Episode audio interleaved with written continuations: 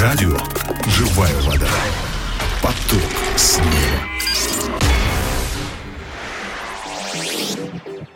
Дорогие друзья, здравствуйте, с вами Агапа Филипп, и сегодня я хотел бы вместе с вами поразмышлять над отрывком из Писания. Это Евангелие от Луки, 15 глава, стихи 17 по 20. Евангелие от Луки, 15 глава, 17 по 20 стихи. Я прочитаю.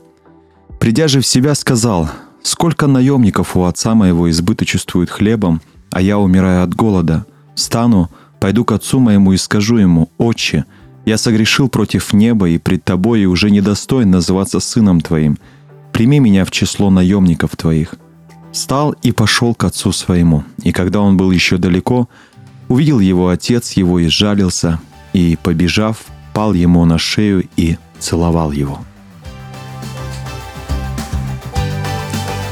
Так, о чем здесь говорится? Это известная история о блудном сыне, который попросил у отца свое имение, чем оскорбил, естественно, своего отца, потому что обычно имение забирают после смерти. Но при живом отце он умудрился набраться смелости и попросить у отца свое имение, и отец не стал ему препятствовать, а отдал ему его имение, и тот ушел восвояси, и там, далеко от своего дома, Библия говорит, он растратил все свое имение, остался без денег, остался без жилья, остался без друзей, одним словом, у разбитого корыта, абсолютно один. Но однажды, написано, он пришел в себя, осознав, что был неправ. Он вернулся к отцу с покаянием и был принят им. Чему это место Писания учит нас? Три важных момента я подчеркнул для себя. Первое, это написано, начинается, 17 стих со слов «придя же в себя». Как важно в нашей жизни приходить в себя, и чем чаще, тем лучше. Очень часто мы не осознаем, в какой грязи и болоте находимся, а потому продолжаем тонуть и потихоньку умирать. Прийти в себя — это начать смотреть на все трезвыми глазами, это взвесить все за и против, это быть честным самим собою. Во-вторых, написано, когда он пришел в себя, он понял, что он согрешил против неба и против своего отца, и он говорит: «Я согрешил против неба и пред тобою». То есть это покаяние, признание своей вины.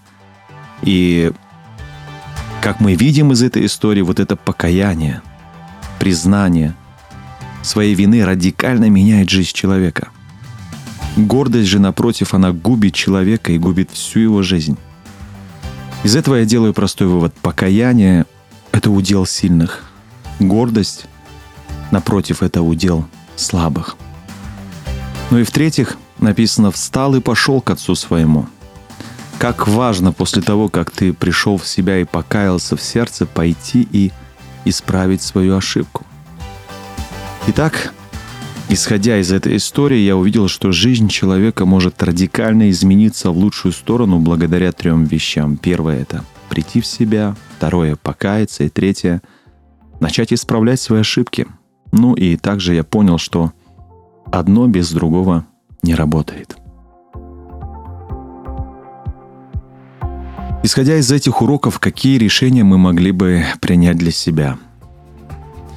Прежде всего, конечно, я хотел бы задать вам несколько вопросов. Чего из этих трех вещей не хватает в вашей жизни?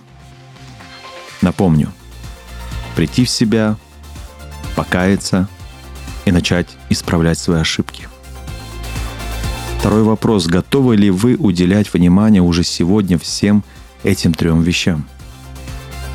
Если вы хотите, чтобы ваша жизнь изменилась, то будьте честны самим собой, будьте готовы покаяться, попросить прощения, будьте готовы, засучив рукава, начать потихонечку наводить порядок в своей жизни уже сегодня. Не бойтесь, вы не один. Бог обязательно поддержит и поможет вам. Найдите сегодня время, прочтите всю эту главу еще раз, поразмышляйте самостоятельно над этим местом Писания Примите решение, исходя из тех уроков, которые вы лично получите от Иисуса. Ну и найдите, пожалуйста, возможность поделиться этим словом сегодня с кем-нибудь. Ну, а в завершение я хотел бы вместе с вами помолиться. Дорогой Иисус, эта история так ясно показывает, что честность, покаяние и действия могут радикально изменить жизнь человека. Я признаю, что порой из этих трех вещей что-то просто не функционирует в моей жизни. Потому прошу Тебя, научи меня уделять внимание всем этим трем вещам, чтобы мне не топтаться на месте. Во имя Иисуса Христа я молился. Аминь.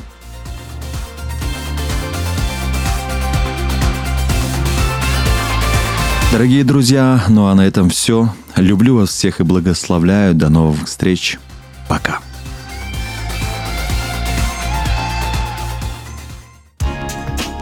Радио «Живая вода». Поток.